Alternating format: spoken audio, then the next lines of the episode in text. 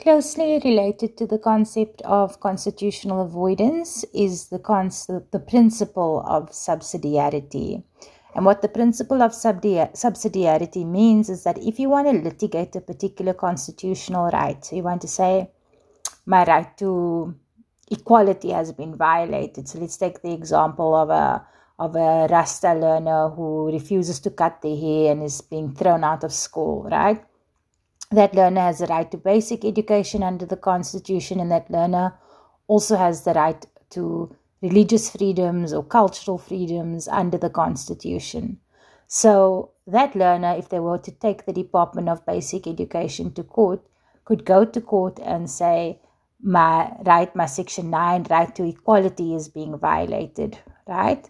But under the principle of subsidiarity, the court won't engage with an argument around Section 9 of the Constitution have been violated for that Rasta learner when there is already a law that has been enacted to give effect to Section 9. So, what do I mean by that? You might have been encountered the law called PEPUDA by now, and that is a particular law that has been enacted under the Constitution to give effect to the right to equality.